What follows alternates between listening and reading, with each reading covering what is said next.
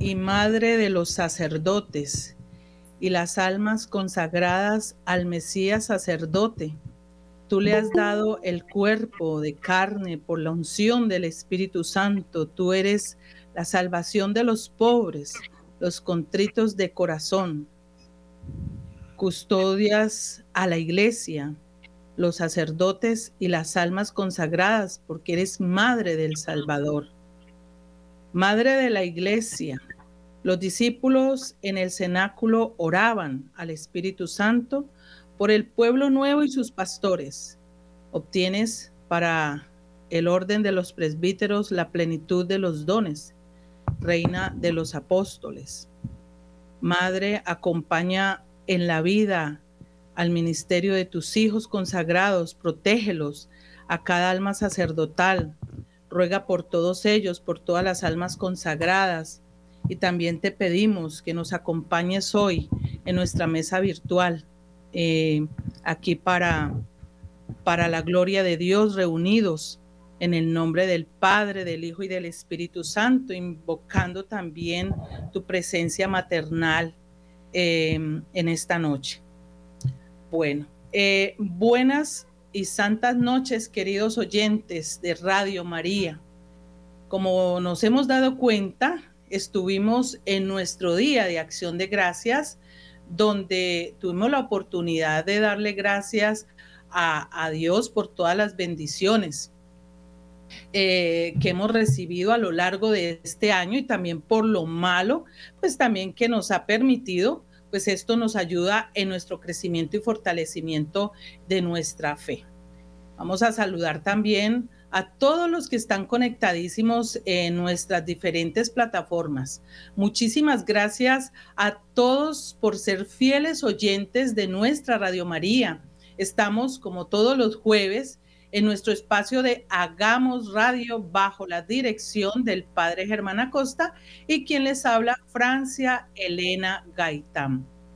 Bueno, saludo también a mis compañeros de mesa eh, en esta noche aquí en nuestra, en nuestra mesa de trabajo virtual como todos los jueves. Saludo a la doctora Liliana, a la doctora Jafisa, a Pablo de Mayo desde Argentina, y a Bárbara, pues está allí eh, eh, en camino, está viajando, pero que también se conectó. En esta noche les doy la bienvenida y por supuesto también a William Becerra allá en los controles, agradecidos pues también por estar muy pendiente de nosotros.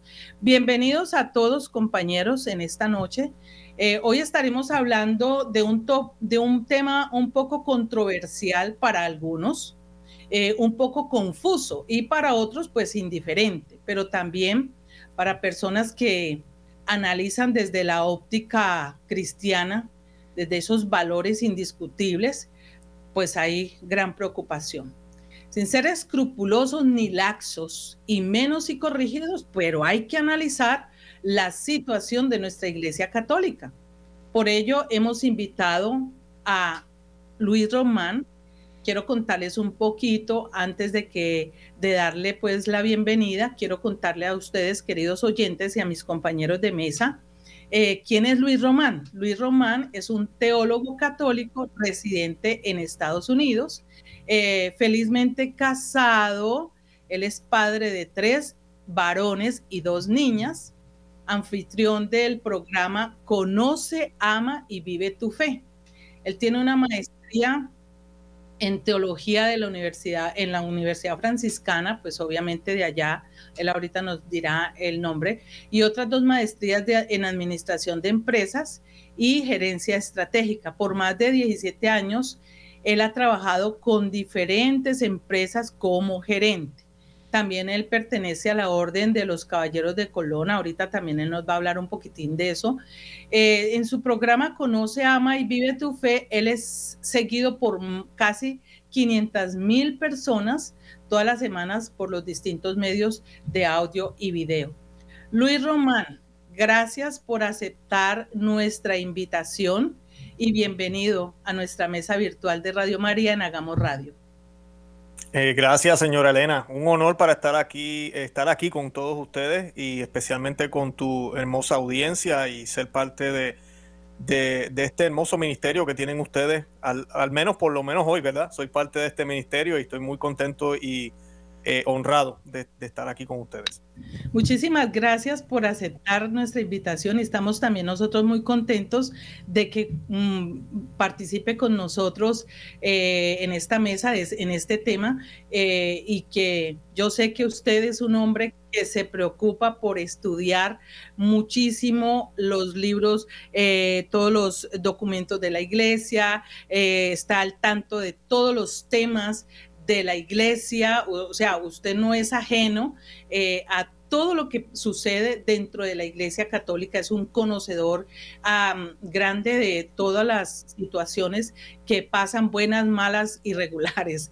Entonces, bueno, eh, le presento también a nuestro hermano Pablo, que desde Argentina está conectado en esta noche también para estar aquí eh, conectado también en este programa y con este tema interesante. Perfecto. Mis compañeras, la doctora Liliana, psicóloga, la doctora Jafisa, terapeuta ocupacional, Barbarita, que está viajando, llegando a Cali, eh, pero que también estuvo con mucha intención de conectarse. Muchísimas gracias, Barbarita, sé que está viajando. Eh, gracias por estar aquí. Pues es muy importante eh, todo lo que vamos a aprender en esta noche de nuestro hermano. el tema de hoy es precisamente la crisis en la iglesia, qué significa, por qué Dios lo permite y cómo puede ser medio de santificación.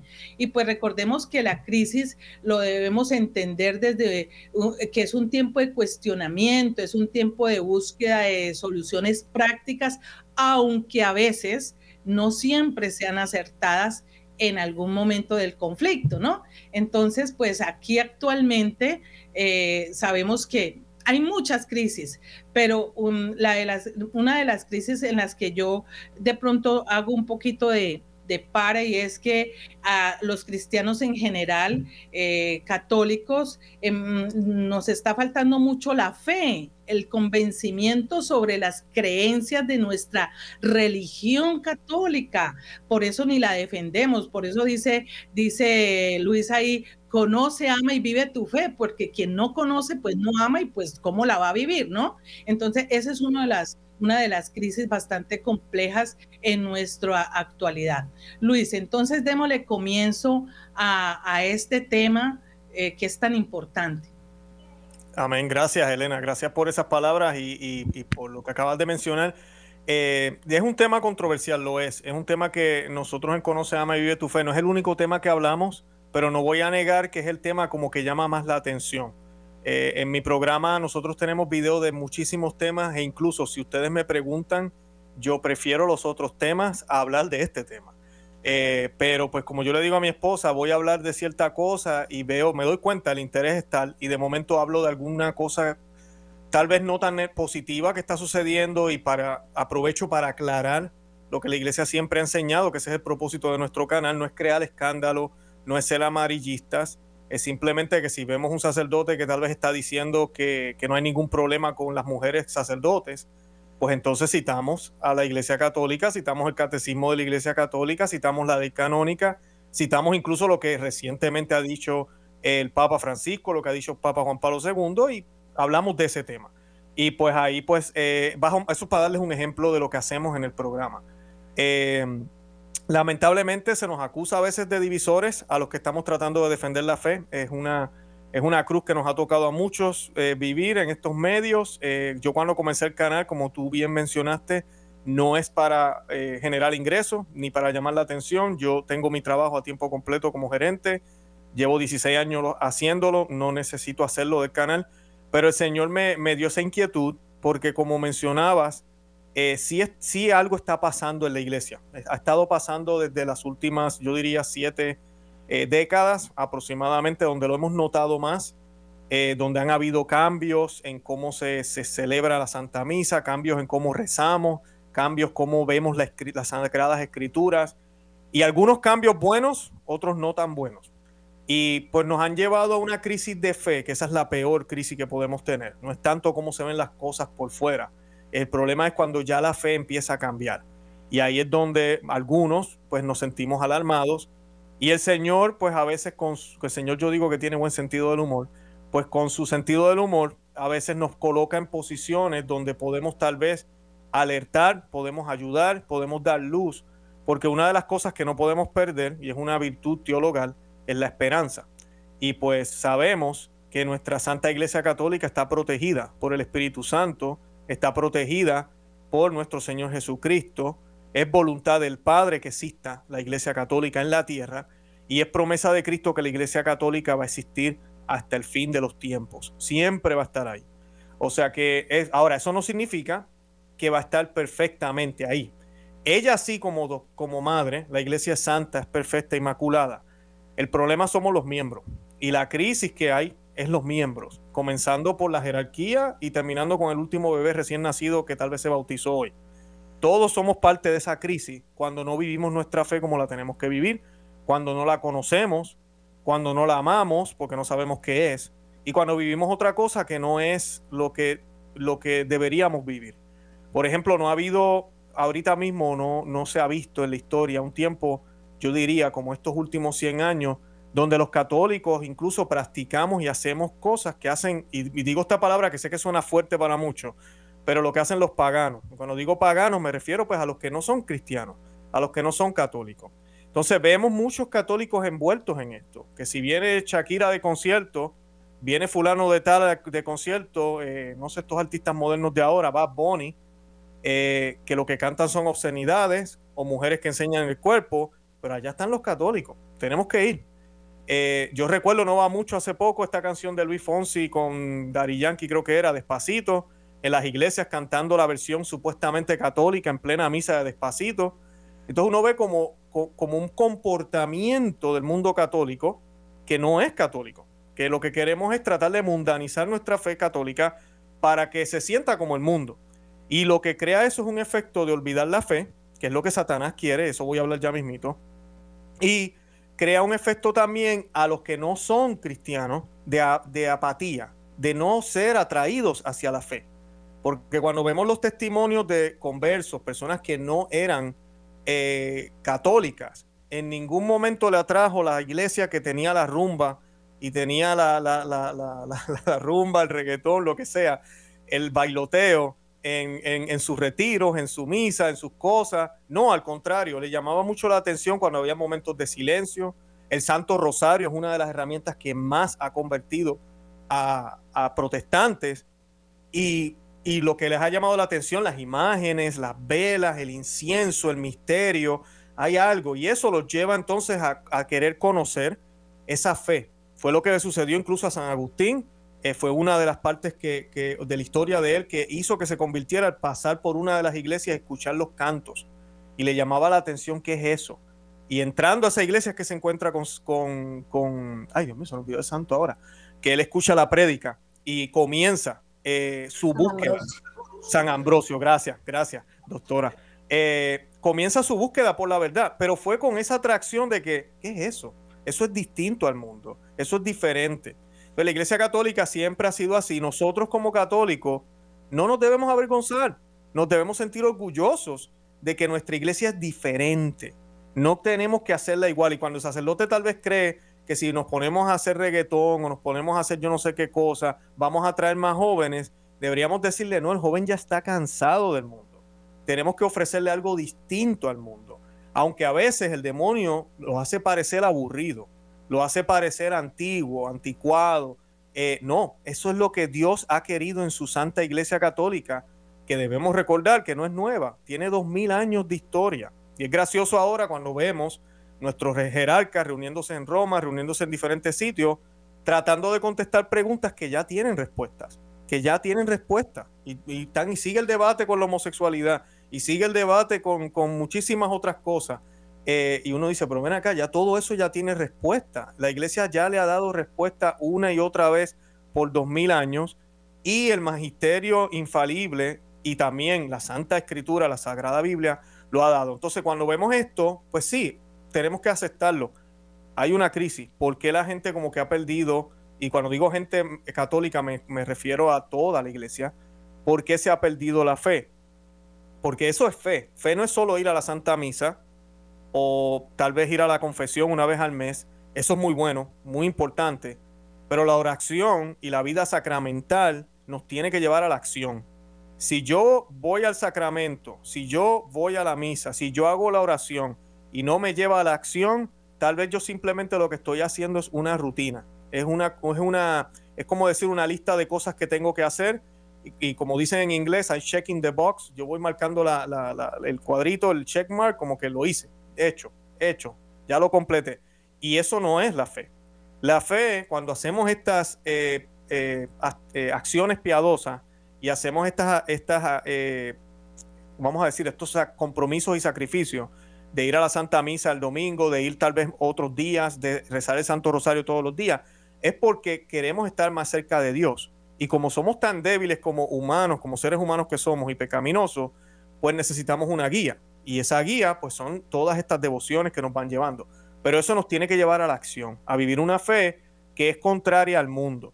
Entonces, en este mundo actual de ahora, y esta es la parte que debe alarmarnos un poco, cuando el mundo era cristiano, y estamos hablando de la época alta del, cristianismo, y esto a, los modernistas no les gusta que lo digamos, y a los protestantes mucho menos, es, fue la época del medioevo, la, la época de Santo Tomás de Aquino, la época de la escolástica, fue la época que más santos tuvo. Si uno mira ese periodo del año 1000 al 1500, incluso después de, la, de lo que la mal llamada reforma protestante, y lamento que se sienta ofendido, pero en mi opinión y de muchos, no fue una reforma protestante, fue una revolución que hubo dentro de la iglesia, se separaron unos católicos y eso le dolió mucho a Dios, que Lutero y otros quisieran formar sus propias iglesias, separados de la iglesia.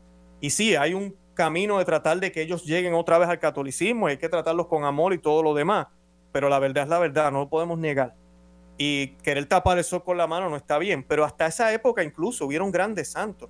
Tenemos la orden de los jesuitas, eh, que comienza en esa época después de, la Revolución Protestante. Tenemos, eh, tenemos el Concilio de Trento, que fue una respuesta espectacular. Es uno de los concilios más importantes y más olvidados hoy en día eh, de la fe católica, donde se, se dictaminó básicamente todo lo que un católico debe creer y a perpetuidad.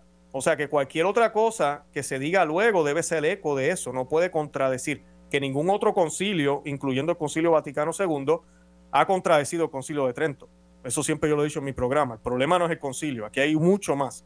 Y entonces tenemos eh, todo ese periodo que era el periodo alto, y es curioso ver que el mundo era cristiano también. Vivíamos en una sociedad que era católica, donde cuando se construía un pueblo, lo primero era la iglesia, en el medio de la plaza, y alrededor de la plaza era que se, se construían las aldeas sonaba esa campana al mediodía, sonaba la campana eh, a la hora que fuera, en la Santa Misa, el pueblo paraba. Y si había que hacer algo, había que persignarse. Era todo alrededor de la fe católica. Eh, los domingos no se trabajaba. ¿Cuántos católicos trabajan hoy domingo como si nada? Y porque estamos en una sociedad que ahora es postcristiana. En aquel tiempo era cristiana. Y claro, muchos a veces me dicen, pues Luis, era bien fácil ser santo en aquella época. Y saben que, en cierto sentido sí porque no habían las tentaciones que tenemos nosotros ahora. Y esto nos debe servir incluso de esperanza, porque ahora vivimos en una sociedad que ya tú no escuchas tal vez la campana o si la escucha nadie le hace caso, en una sociedad donde todo el mundo trabaja domingo, la modestia ya eso no existe, el vestir bien, el, vestir para embellecernos, eso no existe. Ahora existe vestirme lo suficiente para que no me lleven preso, pero quiero enseñar, quiero que vean que soy sexy, eh, quiero enseñar todo lo que tengo. Básicamente eso es lo que hoy la sociedad eh, nos predica y lo que, lo que se ve y manifiéstate tú como eres. Eh, y es la sociedad que vivimos y es más difícil. Yo que soy hombre y Pablo que nos acompaña de la, de la, de la mesa que nos ayuda, ¿verdad? Como decía la señora Elena ahorita, sabe, para nosotros los hombres que somos más visuales, es bien difícil porque uno va rezando rosario en el carro y de momento pasa el autobús con una mujer en bikini, completo. Y uno dice, ay caramba. Eh, claro, uno baja la, voz, la, la vista, uno dice Ave María Purísima y muchas veces nada pero otras veces ya la mente empieza a correr. Y así de sencillo, Santo Tomás de Aquino no tenía esas tentaciones, porque vivía en una sociedad que era católica, las mujeres andaban muy bien tapadas todo el tiempo, los hombres venían bien vestidos. So, en ese sentido, sí, hay unos méritos que el Señor yo sé que nos va a dar si logramos superarlos en esta época. Pero sí estamos en una época de crisis. Pero yo diría, y esto es lo curioso, que cuando el mundo es tan horrible como es, ahora es que cuando, cuando cuánto, cuánto más ahora deberíamos ser católicos, cuánto más deberíamos ser diferentes. Por ejemplo, es triste decirlo, pero, y no estoy diciendo que las mujeres no pueden usar pantalones, no me tomen a mal, pero es bien triste decirlo, ver cómo lo, vez los evangélicos y algunos grupos católicos pues han adoptado otra vez la falda y ver las mujeres en falda que se ven tan femeninos, tan bonitos, tan modestos, pero hoy en día uno se va a un shopping mall y mi esposa me lo dice a veces cuando estamos caminando, ella me dice, yo creo que yo soy la única aquí con falda. Y yo sí, eres tú eres la única, honestamente, porque es que nadie usa falda ya, las mujeres no usan falda. Y una de las profecías de la Virgen del Buen Suceso y de otras apariciones era esa. Ella decía que el día en que las mujeres y los hombres vistan iguales, la venida del, Hijo del Hombre estará muy cerca. Y estamos en una sociedad ahora que todo es unisex. Las mujeres usan polos y t-shirts igual que los hombres, playera, lo mismo. Las mujeres usan pantalón igual que los hombres. Ah, pero es que se ve como femenino. No, es que el cuerpo de la mujer es femenino. Sí, se ve más femenino porque la mujer tiene su figura y el hombre tiene la suya. Pero ya no hay una diferencia. Incluso a veces con los jóvenes, a mí me ha pasado que voy a un restaurante y yo no sé si decirle a él o ella, porque es que el muchacho es tan flaquito, tiene un arete en la, en la oreja, se ve tan delicado. Algunos de ellos ahora se pintan las uñas. Entonces yo no sé. Yo no sé. Entonces yo mejor le digo persona o, usted y de hasta ahí. Porque no, no me atrevo. No sé si me atendió una muchacha o un hombre y el uniforme es el mismo. Todas usan, todos usan pantalón y camisa. Eso no sé.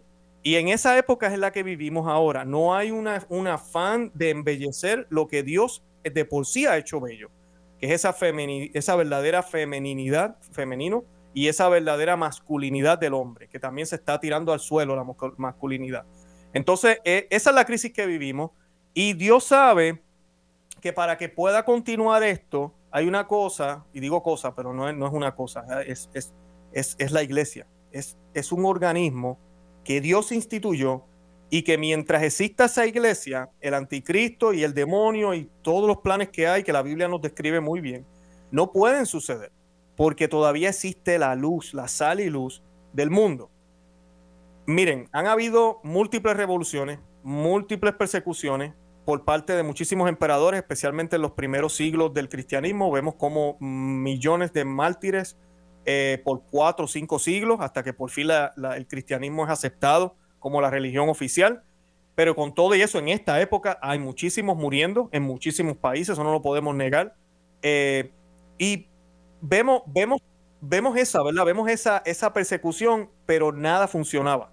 Vemos cómo eh, decidieron tratar de destruir la, silla de Pedro, la, santa silla de Pedro, que es la silla donde se sienta el Papa. Por eso le decimos Santo Padre, que a veces la gente no entiende. Pero ustedes dicen que el Papa Francisco es santo. Nadie ha dicho aquí que nadie es santo. El Papa se le llama Santo Padre porque es el Padre que se sienta en esa silla santa. Y por ende es su santidad, se le llama su santidad. Como al juez se le dice su excelencia. ¿Por qué? Porque defiende la ley. Y la ley es excelente. Es la ley por la cual se, exige, se sigue en un país, la constitución, lo que sea, pues se le llama excelente. El juez puede ser el alcohólico más grande del mundo y el infiel y el irrespetuoso más grande del mundo, pero cuando está sentado en esa silla de juez, es su excelencia y hay que se le debe un respeto. Pues lo mismo sucede con el Papa. Y el Papa está en esa silla y es su santidad, es el Santo Padre. Y esa silla eh, ha sido atacada fuertemente. El ataque más fuerte fue incluso el primero, fue dado por Judas cuando lo traicionó, uno de sus doce. Y ahí yo siempre le explico a la gente que la crisis no es de ahora, la crisis ya está entre los apóstoles, había crisis.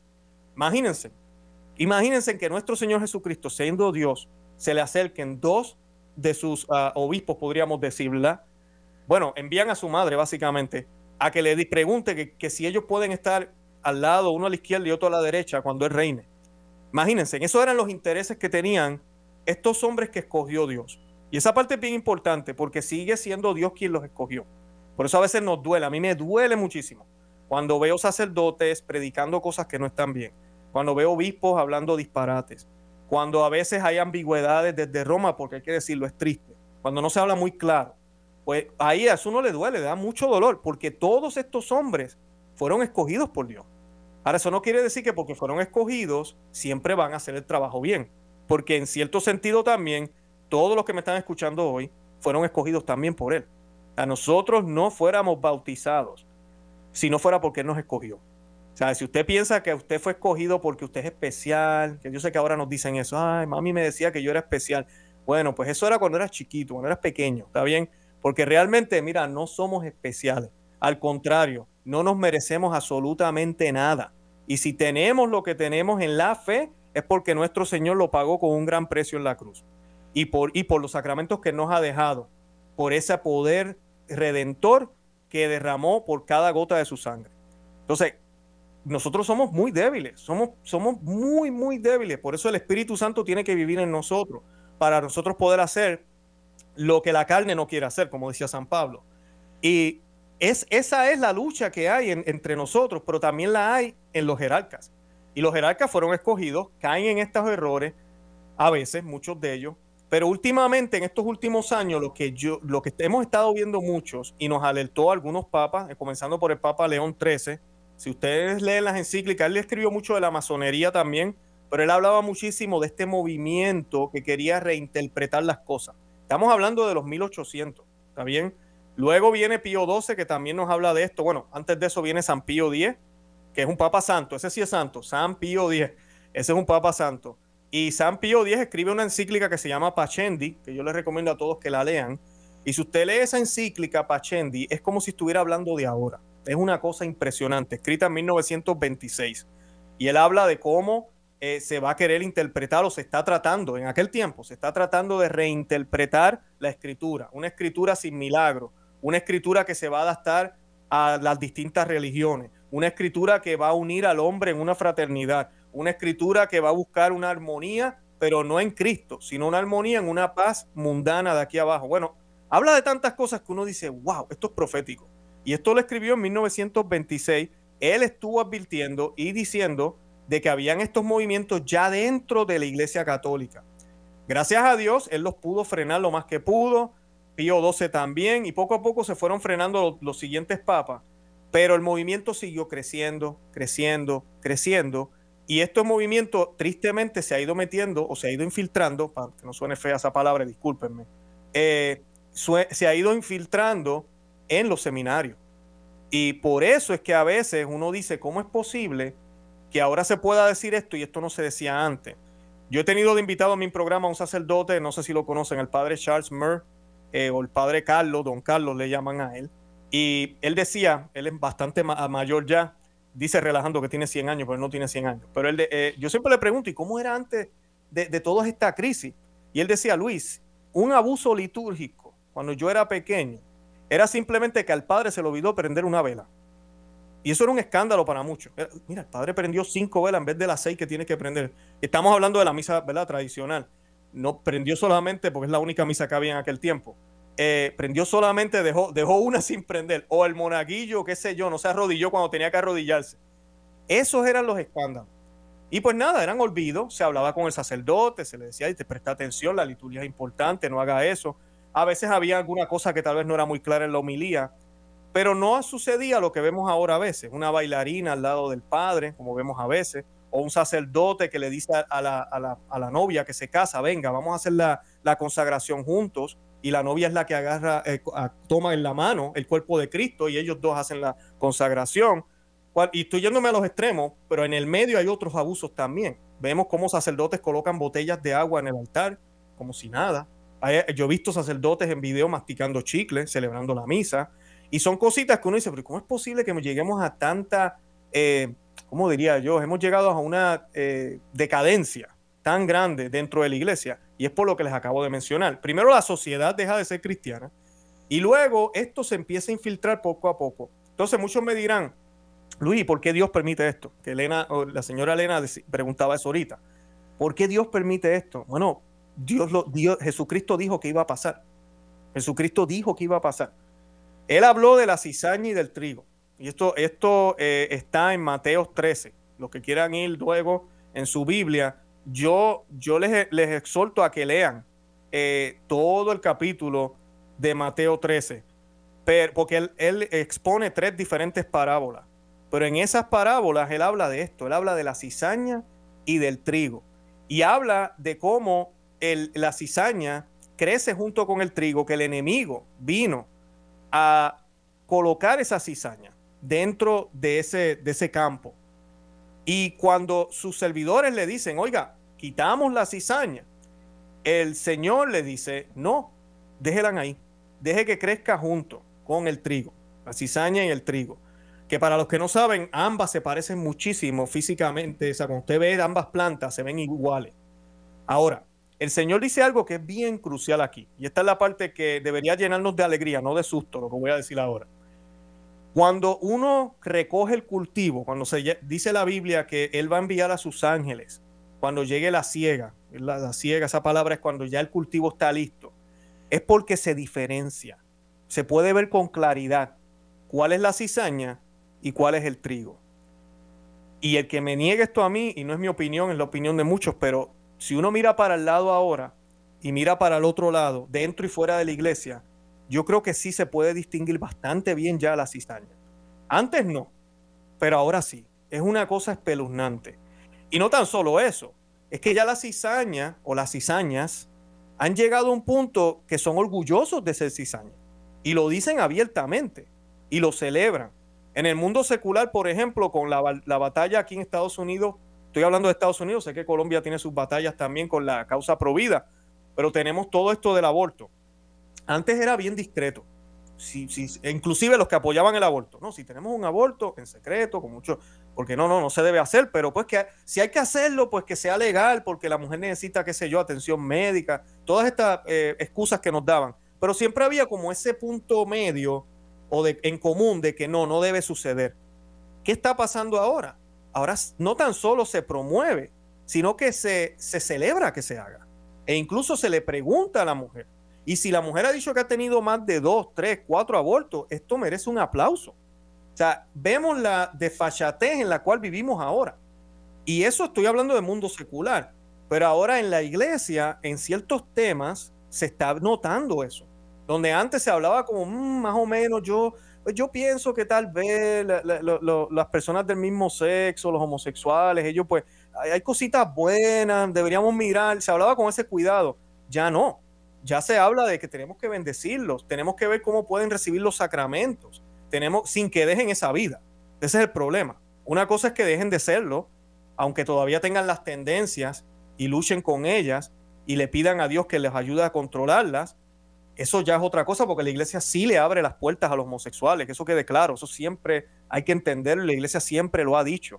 Em, es gracioso cuando estas personas quieren tratar de acusar a mi santa iglesia, a nuestra madre, de que ha sido injusta por dos mil años, que ha sido eh, orgullosa y no ha escuchado. No, no es cierto. La iglesia sí ha escuchado y sí atiende a los homosexuales, pero lo que pide es conversión y ahí es la parte donde la gente se molesta. Ah, pero tengo que dejar la vida que llevo, pero es que a mí me gusta, es que yo lo amo, es que yo la amo. Sí, pero no pueden llegar al punto sexual.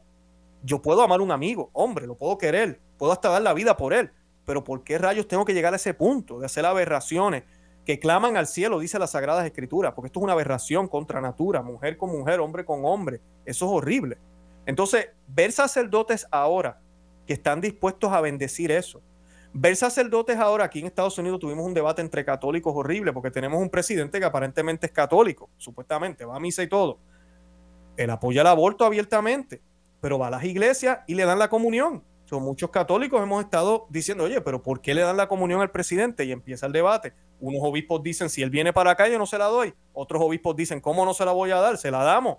Entonces, vemos esta crisis que hay dentro de la iglesia, que es lo que el demonio quiere, que los católicos estemos divididos y el de afuera ni le llame la atención al catolicismo, porque diantre, esa iglesia está, eso es un, un reguero.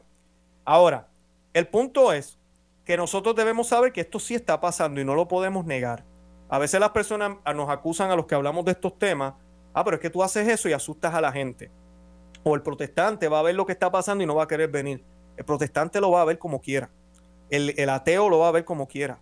Y es bueno que vea que los católicos estamos conscientes que el demonio detesta tanto a la iglesia que es capaz de hacer esto que está haciendo ahora. Y que Dios sabe que la gracia de él es tan fuerte que lo permite.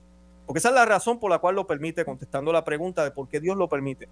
Porque la gracia es superior, la gracia es de Dios. La gracia viene del Espíritu Santo. No nos olvidemos la oración de San Pablo cuando San Pablo decía, quería que le quitara el aguijón y, no sabemos qué es, hay muchas especulaciones, no se sabe cuál era esa debilidad que San Pablo tenía, que él decía, mi carne hace lo que yo no quiero que haga. O sea, no sabemos cuál era y no podemos especular porque no sabemos qué es. Él tenía una debilidad, tal vez era mal genio, tal vez, no sé, no sé qué era, comía mucho, no sé. Algo tenía que, que le molestaba. Y cuando le pide a Dios esto, Dios le dice, no. Le dice, no, y está, esto está en la Sagrada Escritura, mi gracia te basta. Mi gracia es suficiente. Hay diferentes traducciones. No necesitas nada más. Y creo que eso es lo que Dios está tratando de mostrarle incluso al mundo. Porque todos sabemos que va a pasar esta crisis, pero va a haber una renovación. Con los testimonios de los que estamos ahorita en esta crisis. Con los testimonios, al igual que cuando nosotros miramos al pasado y vemos las crisis pasadas, donde hubieron herejías, donde hubo gente, cuando estuvo la, la crisis ariana dentro de la iglesia.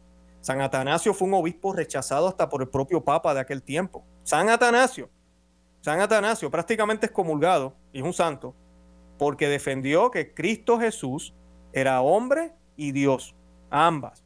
No solamente un hombre o un semidios o todas las dudas que había en aquella época todavía, que la iglesia estaba tratando de desarrollar esta teología, entenderla bien, pero siempre creyó, mira, yo no la entiendo, pero yo sé que Él es Dios. Se acabó. Y poco a poco Él siguió esa lucha y la iglesia, casi el 90% de ella cayó en esa herejía. Y yo sé que ahorita mismo con este modernismo estamos casi con los mismos números. O sea, la gran mayoría de los católicos, como dicen por ahí, viven en la lalán. O sea, ellos viven un catolicismo que no es el catolicismo de nuestros abuelos. Y creen y defienden esta causa homosexual, creen y defienden todo lo que está pasando, creen que todas las religiones nos llevan a Dios, porque yo he hablado con católicos y así me lo dicen, y dicen que yo soy muy radical, que yo soy un intolerante, que, que como que Cristo es el único camino, verdad y vida, y yo, bueno, está ahí, lo dijo él, si tú crees que él es Cristo, es Dios, el Salvador, hecho hombre, Dios, el único Dios, pues no sé, entonces se equivocó Dios, porque Alá no puede ser el camino, salvación y vida también, él dijo que él era el único camino, eh, verdad y vida. Y Alá y los musulmanes ven solo a Jesús como un profeta. Hasta ahí. No más. Ellos no lo ven como hijo de Dios. Y los judíos mucho menos. Los judíos están esperando todavía al Mesías. Entonces imagínense, ¿cómo vamos a decir que podemos tener aquí una perfecta fraternidad? Podemos tolerarnos, podemos dialogar, claro que sí. Pero al final del día, cuando nos reunimos, la palabra de Dios está ahí presente y debemos decirla. De que Dios es el, eh, Cristo es el único camino, verdad y vida. Y esta crisis tiene que pasar, tiene que venir. Así lo extendieron muchísimos de los padres de la iglesia, incluso la iglesia católica. Me queda un poco de tiempo. Quería leer aquí en el Catecismo de la Iglesia Católica eh, el numeral 675 al, al 677. Dice lo siguiente, dice, antes del advenimiento de Cristo, la iglesia deberá pasar por una prueba final que sacudirá la fe de numerosos creyentes.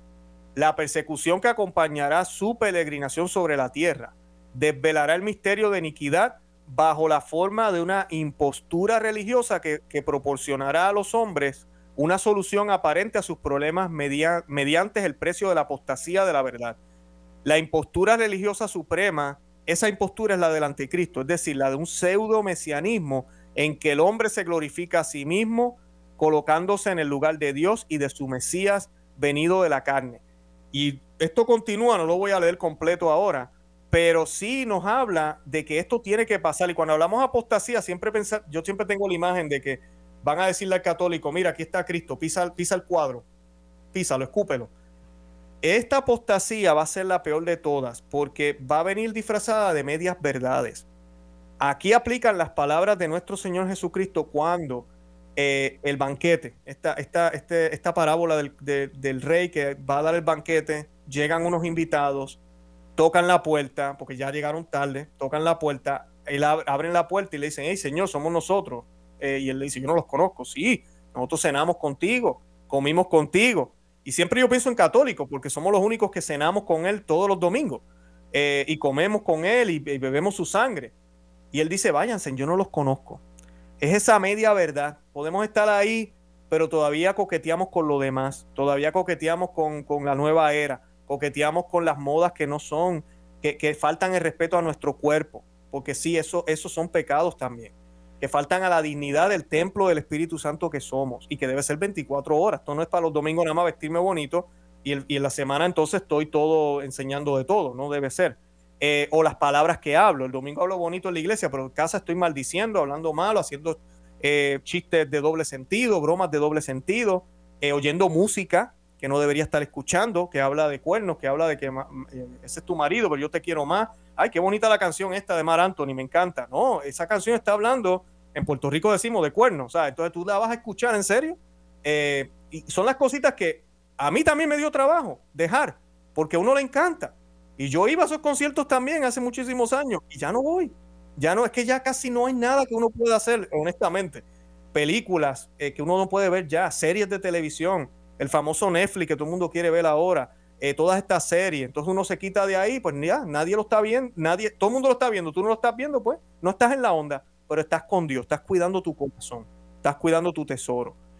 Y uno de los, eh, de los santos que quería hablarles rapidito, hace poquito yo estuve hablando de esto en el programa, eh, que habló de esto, es un papa también, hablando del papa, del papa de la silla de Pedro, pero este es el papa San Gregorio Magno, que a finales de los 500 habló de esto que nosotros estamos viviendo hoy. Imagínense, a finales de los 500, estamos hablando del, sexto siglo, eh, o cuarto siglo, disculpen, donde en un libro que se llama Moralia in Hope, en latín, él habla de lo que nosotros estamos viviendo en esta época, donde van a haber señales de poder, el poder de la iglesia, donde esas señales se van a retirar.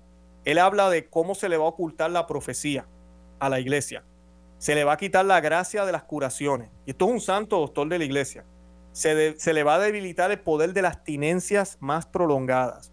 Que hoy en día si vemos, a mí, yo por ejemplo, yo leo la vida de todos los santos el, libro de la vida de todos los santos o alguna historia de ellos y cuando escucho lo que ellos hacían de abstinencia, de mortificación, uno dice, pero esto parece otra religión. Y es que, es que eso mismo es, ellos vivían otra cosa. Eh, y esa abstinencia prolongada, esos ayunos largos, esos sacrificios que ya hoy en día no se habla, nadie hace, o, nos dicen que eso era antes, que eso ya no se hace. Eh, nos dice eh, San Gregorio Magno que va a llegar un tiempo donde ese poder que tenía la iglesia de hacer estos sacrificios por el mundo, por los pecados, para, para aguantar la ira de Dios, ya no se van a hacer. Miren lo que dice él, esto es en el año 500, dice, se callarán las palabras de la doctrina. Se callarán las palabras de la doctrina. Y él está hablando de la iglesia. O sea que va a llegar el momento en que la iglesia ya no va a querer hablar la doctrina como tal. ¿Por qué? Porque va a ser ofensiva o porque va a ser muy fuerte, eh, porque hay una sociedad muy hostil tal vez al cristianismo. Entonces, pues no la vamos a hablar, la vamos a, nos vamos a callar. Por ende, se van a eliminar los prodigios y los milagros, que como yo explicaba en el programa, no es que no hayan milagros ahora, los hay. Pero cuando nosotros eh, vemos la vida de la iglesia, cuando vemos a un padre pío, que no va mucho de la vida de él, uno se pregunta, ¿quiénes son los padres píos de ahora?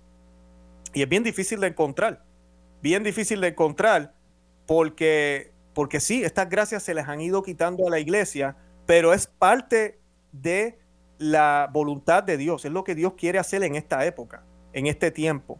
No nos olvidemos que los primeros cristianos ni siquiera tenían una iglesia como la tenemos nosotros. Los primeros cristianos que murieron en Roma. Eran todos catacumbas, escondidos, no había organización. todos sabían que había que San Pedro es la cabeza, pero ¿dónde está, dónde está Pedro? A veces ni lo conocían, no lo veían. Llegaban las cartas de Pablo, las leían en secreto. Ese era el tipo de iglesia que había. Y tenemos que darle gracias a Dios que todavía se nos ha dado tiempo para vivir una vida sacramental en estos tiempos de crisis, para vivir una vida de sana doctrina, para tratar de ayudar a los que no ven ahorita. Esa debería ser nuestra labor. Y para darnos cuenta de que el mundo necesita de nuestra sal y luz más que nunca. Ahora, el precio va a ser alto. Al igual que a los mártires le quitaron la vida, a nosotros tal vez no nos quiten la vida con sangre, ¿verdad? Nos quiten la, cabeza o no, no, sé, ¿verdad? O tal vez sí nos toque, no sabemos. Pero sí nos van a quitar trabajos, nos van a quitar privilegios, no, vamos a perder amistades, vamos a tener familiares que no, que no van a querer hablarnos, hijos que tal vez, como dice el Señor, o hijos contra padres, padres contra hijos. Esa división que hay, él mismo lo dice, yo no vine a traer paz, yo vine a traer la guerra. A él lo que se refiere es a eso. Él sí trae una paz que no es de este mundo. Acuérdense de eso. Esta paz mundial eh, eh, utópica que nos quieren predicar los la élite mundial ahora y todo lo que vemos por ahí que están tratando de hacer, esa paz es una paz que nunca se va a dar porque es una paz mundana que viene del hombre. Pero cuando estamos hablando de la paz verdadera, viene de Dios. Y esa paz solamente viene de Él y es, se consigue al abandonarnos nosotros a Él. Y eso tiene un precio, tiene un precio grande. y en nuestra vida. Entonces, al igual que él la dio, él fue difamado, él fue eh, eh, azotado físicamente, muerto en una cruz físicamente, pero también su reputación, todo, fue eh, puesto en el suelo. Asimismo la nuestra tal vez. Ahorita mismo nosotros tenemos esta emisora, podemos hacer estos programas, como yo le digo a mi esposa y le digo a mi director espiritual y, a los sacerdotes que conozco, bendito Dios que podemos hacer esto, yo lo, yo lo haré hasta que Dios me dé salud y hasta que se pueda. Pero algún día no se podrá. Algún día no podremos hablar de Jesús en YouTube. No podremos hablar de Jesús en la, en la radio. Tendremos que hacerlo en código, en secreto, porque eh, si miramos las noticias, y no quiero ser apocalíptico, no es eso, pero es que la, la Biblia lo dice. Dice que esos tiempos van a venir, van a haber una persecución fuerte en contra de todo lo que sea cristiano y vemos toda una hostilidad ahorita mismo en contra de todo lo que sea verdaderamente cristiano. Y lo triste es decirlo, incluso entre católicos. La peor persecución que va a pasar es la de católicos entre contra católicos. Que eso se va a ir poco a poco. Yo eh, he tenido varios invitados en mi programa, pero yo pienso, y les, pido, les pido que oren mucho por el Papa Francisco, pero cuando el Papa Francisco fallezca, las cosas se van a poner de hormiga, de hormiga brava. Porque ahorita mismo las cosas están como revolcosas, hay mucha ambigüedad eh, el Papa pues ha sido muy, él, no, no, no ha decidido como dar claridad en muchos temas. Entonces todo eso se va a quedar en el limbo a menos que él cambie. Y eso hay que pedirle a Dios que ojalá el Señor lo ilumine eh, para que él se atreva a, decir, no, esto es lo que hay. Y se va a echar muchísimos enemigos, eh, pero que lo haga. Y entonces eso ya nos daría un, poco más de tiempo. Pero si eso no sucede, pues entonces luego de esto, no, yo no sé qué va a suceder, porque ahorita mismo pues si ustedes ven las noticias, vemos como muchísimos cardenales no están contentos como está la iglesia, pero muchísimos cardenales sí lo están. Entonces, hay como que yo digo que el conclave no se van a poder decidir. Y tenemos eh, obispos iguales, las mismas, obispos que hablan una cosa y el otro dice otra, sacerdotes que dicen una cosa dicen y no hay claridad, nadie nos dice en el medio, no, esto es lo que es. Y yo lo que le exhorto a la audiencia es que como nos decía San Juan Bosco, busquemos donde está la presencia eucarística que es la sana doctrina y que es cristocéntrica, y donde está María. Esos dos son los dos pilares que nos pueden ayudar en esta apostasía. Los pilares de la iglesia son San Pablo y Pedro, no estoy diciendo que son los nuevos pilares, pero lo que nos quiere decir en su visión del barco que se, que se va a hundir, eh, en la visión que tiene San Juan Bosco sobre nuestros tiempos, porque son nuestros tiempos lo que San Juan Bosco ve, eh, es eso. Busca donde esté la sana doctrina, donde está la Eucaristía, donde está María, porque María también nos las quieren sacar para el lado que la verdadera visión de María corredentora, María que, que sufrió con él, María que es parte esencial, que sin ella no hubiese habido pasión en la iglesia, en la cruz, sin ella, por eso ella tiene que estar ahí en la cruz. Mirar el sacrificio de Cristo es mirar también el papel de María. No se pueda sacar a María, al igual que vemos el pecado de Adán junto con Eva, así tenemos que ver la gracia de Cristo junto con María. Así que no nos olvidemos de eso y bien importante vivir una vida sacramental. Eso, Luis, allí es, ya tenemos, digamos, cinco minutos para concluir. La forma de santificarnos a través de esta crisis es precisamente eh, apoyándonos en lo que usted acaba de decir, ¿no? Eh, sagrada comunión, eh, la, la, Sagrada Eucaristía, la Virgen, y que estamos viendo en muchos lugares aquí en Colombia ya ese Em, digamos, eh, em, esa persecución entre los mismos y, muchos cambios a veces en las celebraciones eh, se ha notado realmente. Tenemos cinco minutos, no sé si vas a cerrar para darle paso aquí a los compañeros a ver qué, no, qué pregunta le quieren hacer. No, adelante, yo, yo he hablado demasiado. Listo, bueno, no sé si Pablo, no sé si ustedes quieran hacer algún aporte, pero recuerda que tenemos unos pequeños minutos. Bueno, eh, sí, yo eh, quería aportar lo siguiente. Eh, presté atención. Eh, nombraste a un santo que es uno de mis presantos preferidos, que es San Pío X. Él decía, lo que está mal, está mal, aunque lo haga todo el mundo. Y lo que está bien, está bien, aunque no lo haga nadie. Y esto tiene mucho que ver, como dijimos, en la crisis que por ahí hay hoy en la iglesia, y que justamente por ahí todas las apostasías de fe, todas las herejías, todos los sacrilegios, todos los abusos litúrgicos que se dan, que se ven día tras día, obedecen justamente un poquitito a lo que dice San Pío X, ¿no? Es decir, la sociedad quiere ayornar la iglesia al mundo, cuando en realidad es el mundo quien debe ayornarse a la iglesia. Nuestro Señor Jesucristo dijo en uno de sus evangelios, pasarán el cielo y la tierra, pero mis palabras no pasarán. Y esto tiene que ver un poquito, no solo en que la palabra de Dios es eterna, sino que el contenido y el dogma que Cristo establece en su palabra no puede ser modificado. O sea, no puede ser ajustado a las exigencias del mundo. Es una, la palabra de Dios y la verdad es una. Y muchas veces se da esto justamente querer modificar para poder acomodar a las exigencias del mundo. Y es ahí donde vienen los problemas, ¿no? Entonces, quizá una adecuada falta de catequesis en la enseñanza, una indiscriminada administración de los sacramentos, ¿no? Y en esto lo traigo un poquitito al padre Javier Luzón, cuando en un libro que él escribió que dice, Quo vadis ecclesia, ¿a dónde vas iglesia celebrando en falso los sacramentos? Esto es, administrando los sacramentos así en forma indiscriminada, sin una verdadera catequesis, ¿no? Porque vos fíjate que por ahí a veces una persona recibe el sacramento de la confirmación y resulta que ahí terminó todo, cuando en realidad es cuando empieza la actividad evangelizadora. Entonces, más allá de, esta crisis que se debe igual a las infiltraciones, como bien decía Luis recién, por ejemplo, de la masonería o de quizás sectas o de cosas que vienen del demonio, nosotros somos iglesia militante y como tal no podemos callar, tenemos que ir siempre con la verdad y si es posible a los gritos, porque como decía el Señor, aunque griten ustedes, callarán las, aunque aunque callen ustedes, gritarán las piedras. Así es. Entonces, así es como debemos enfrentar esta crisis, ¿no? Con la verdad siempre esgrimida.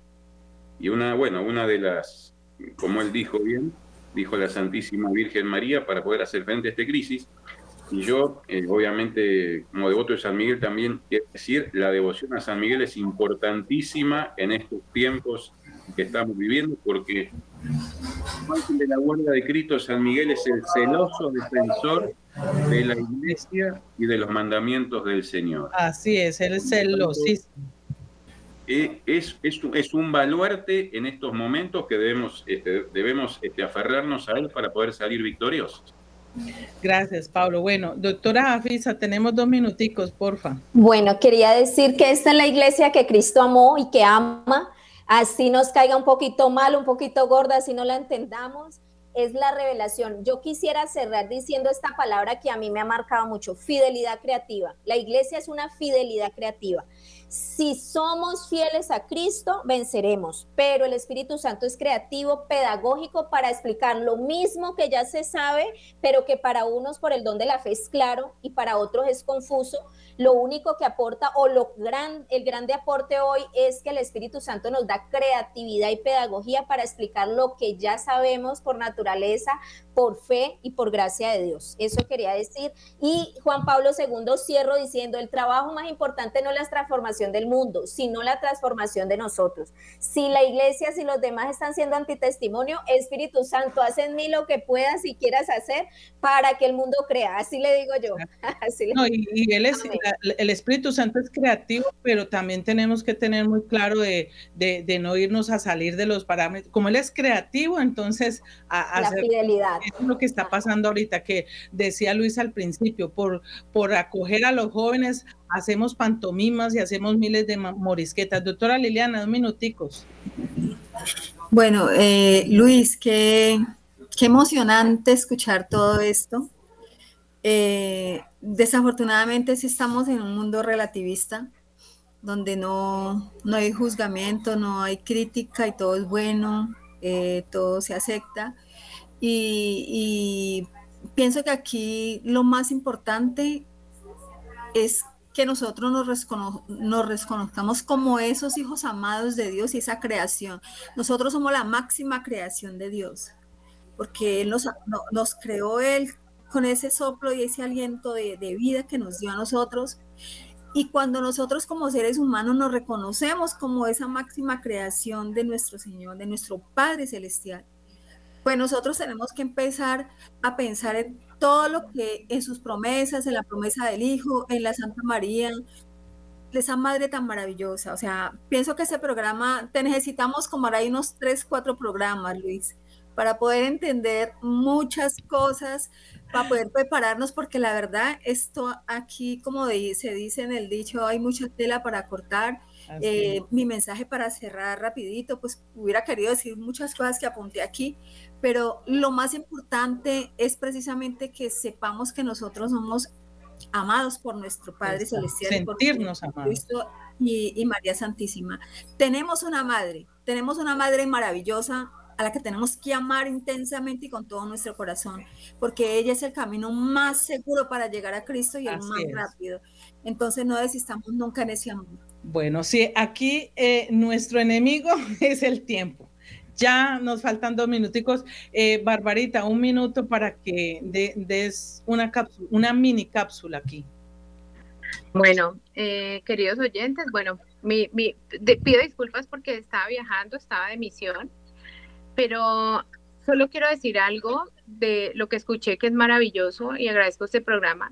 Es que nos, falta, nos falta tanta fuerza por defender el celo apostólico y tenemos que ser esos guerreros que defendamos la iglesia como lo dije esta mañana en un programa de radio, no nos dé miedo, porque si somos verdaderos católicos tenemos que defender nuestra iglesia y no quedarnos callados porque el pecado de omisión es grave. Es lo único que quiero decir. Eso. Luis, no sé, algo para concluir ya y despedirnos. No, gracias, gracias, decirle gracias a ustedes por la oportunidad y con mucho gusto, cuando quieran invitarme de nuevo, pues me dejo invitar. Yo feliz, nosotros felices de volverlo a tener en nuestra mesa virtual de nuestra amada eh, Radio María. Entonces, bueno, agradecerte muchísimo por todo lo que hoy nos compartiste. Realmente es algo que se está viviendo y se está viendo. Eh, doctora Liliana, doctora Jafisa, eh, Espada de Dios, aquí Pablo y la compañera Bárbara, muchísimas gracias por estar aquí. A William Becerra, muchas gracias allá. A todos ustedes, queridos oyentes, Dios los bendiga mucho, que tengan una santa noche, que Dios les dé un feliz descanso, un descanso profundo y reparador y que la Santísima Virgen María nos cobije con su manto. Dios les bendiga. Chao, chao.